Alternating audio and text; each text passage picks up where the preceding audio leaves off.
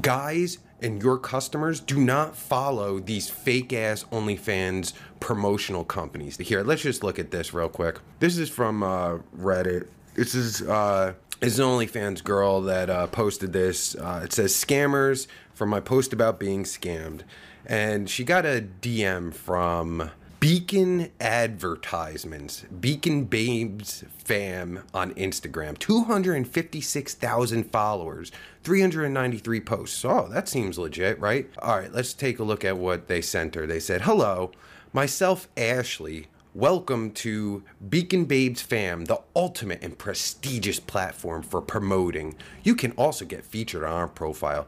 Let me know if you're inter- interested. Thanks. And of course, she says, I'm interested. But uh, her question was, did I get scammed? And of course, all these girls who actually know the deal say, yeah, you got scammed. Uh, here's the greatest advice you can get from anyone my advice is to do a tiny bit of research about the industry. This is such a common scam, and that's what it is. It's a huge common scam. Now, let's just take a look at Beacon Advertisements.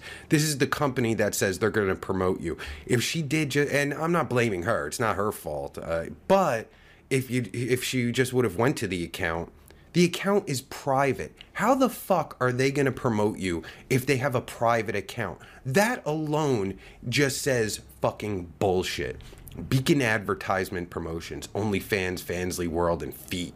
They got an address, which is interesting, in Portland, Maine. That's interesting. Uh, we should look that up, maybe. Uh, Face of the Week, and it has some girl.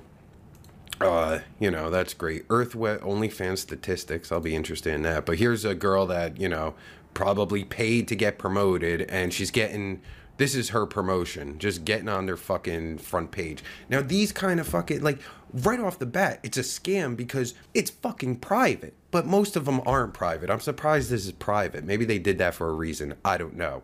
But they're scams.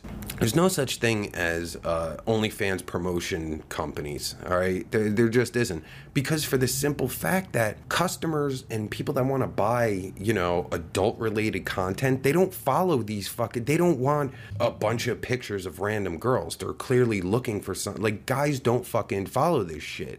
It's so well known that they're all scams, and that's why you cannot fall for this shit. You cannot. They're, guys don't follow these fucking profiles because these profiles offer nothing.